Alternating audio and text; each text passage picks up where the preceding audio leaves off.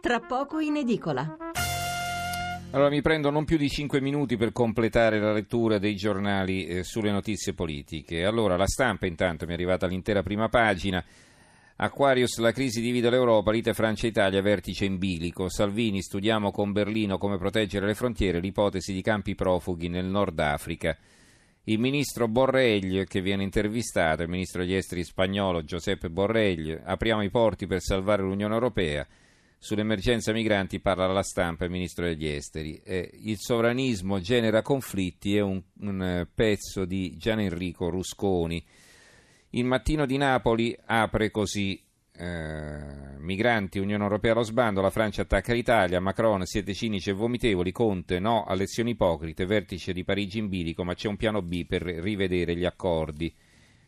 Il pulpito sbagliato è il titolo del fondo di Carlo Nordio, che poi ritroverete anche sul Gazzettino di Venezia. Il Roma di Napoli, Napoli porti aperti ai migranti a colpi di vernice, Fico contro Salvini, ok all'ONG, Macron, Italia cinica, la replica, siete ipocriti. Ancora la Sicilia, scontro furioso Italia-Francia sui migranti, Europa alla deriva. Il problema è Bruxelles, non l'Africa, l'Aquarius, scrive Andrea Lodato, questo è il titolo del suo commento, che si conclude così. Linea della fermezza dunque, certo, fermezza politica per capire quanto contiamo in Europa. Chiudere i porti invece il problema è che Malta non vuole altri immigrati? Ma no, la verità è che per far, che far sbarcare i migranti a Malta aprirebbe un attimo dopo il problema di come trasferirli da quella piccola isola. La questione riguarda gli azionisti di maggioranza di Bruxelles, la soluzione sarebbe limitare le partenze. Già come? Eh, con accordi bilaterali con i paesi da dove i migranti partono, ma è una parola, eppure sarebbe l'unico modo per provare a evitare partenze e per cercare di attuare i rimpatri.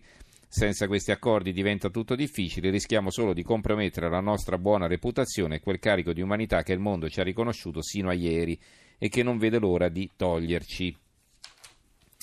Giornale di Sicilia, migranti, l'Italia e Francia allo scontro, Libia 12 morti, Parigi cinici e vomitevoli, Conte lezioni ipocrite. Vengono intervistati due sindaci, uno pro e uno contro, il sindaco di Augusta, Di Pietro, è una donna, azione forte condotta tutelando le vite. Il sindaco di Pozzallo, a Matuna, arrestiamo la città dell'accoglienza. Il secolo XIX, migranti scontro Roma-Parigi, Macron, italiani cinici e irresponsabili, Conte pronto a disertare il vertice, si scusi, due punti si scusi, quindi chiede le scuse, una lezione sbagliata in tre anni di esempi sui confini francesi, pezzo di Marco Menduni, l'intervista a Regina Catrambone, imprenditrice, l'anima della missione di soccorso MOAS, una delle ONG, salviamo vita in mare, invito Salvini a bordo, quindi per fargli vedere quello che fanno, insomma, come lavorano. Gazzettino di Venezia, migranti, Parigi insulta l'Italia, la lezione che nessuno può dare al nostro paese. Il piccolo di Trieste, scontro Italia-Francia sui migranti, Parigi accusa scelta cinica, la replica non accettiamo lezioni, se va in scena la retorica dell'invasione, un pezzo firmato da Massimiliano Panarari. La Gazzetta del Mezzogiorno, insulti tra eh, Francia e Italia, Macron siete cinici e responsabili, Conte lezioni ipocrite da voi. E va bene, insomma, titoli tutti più o meno simili tra loro. Eh, da che pulpito viene la predica? Il titolo del commento di Federico Guiglia che ritroverete sull'Arena di Verona e anche su Brescia oggi. E poi, sempre dal giornale di Brescia, invece, migranti scontro Italia-Francia e quindi lo scambio di accuse.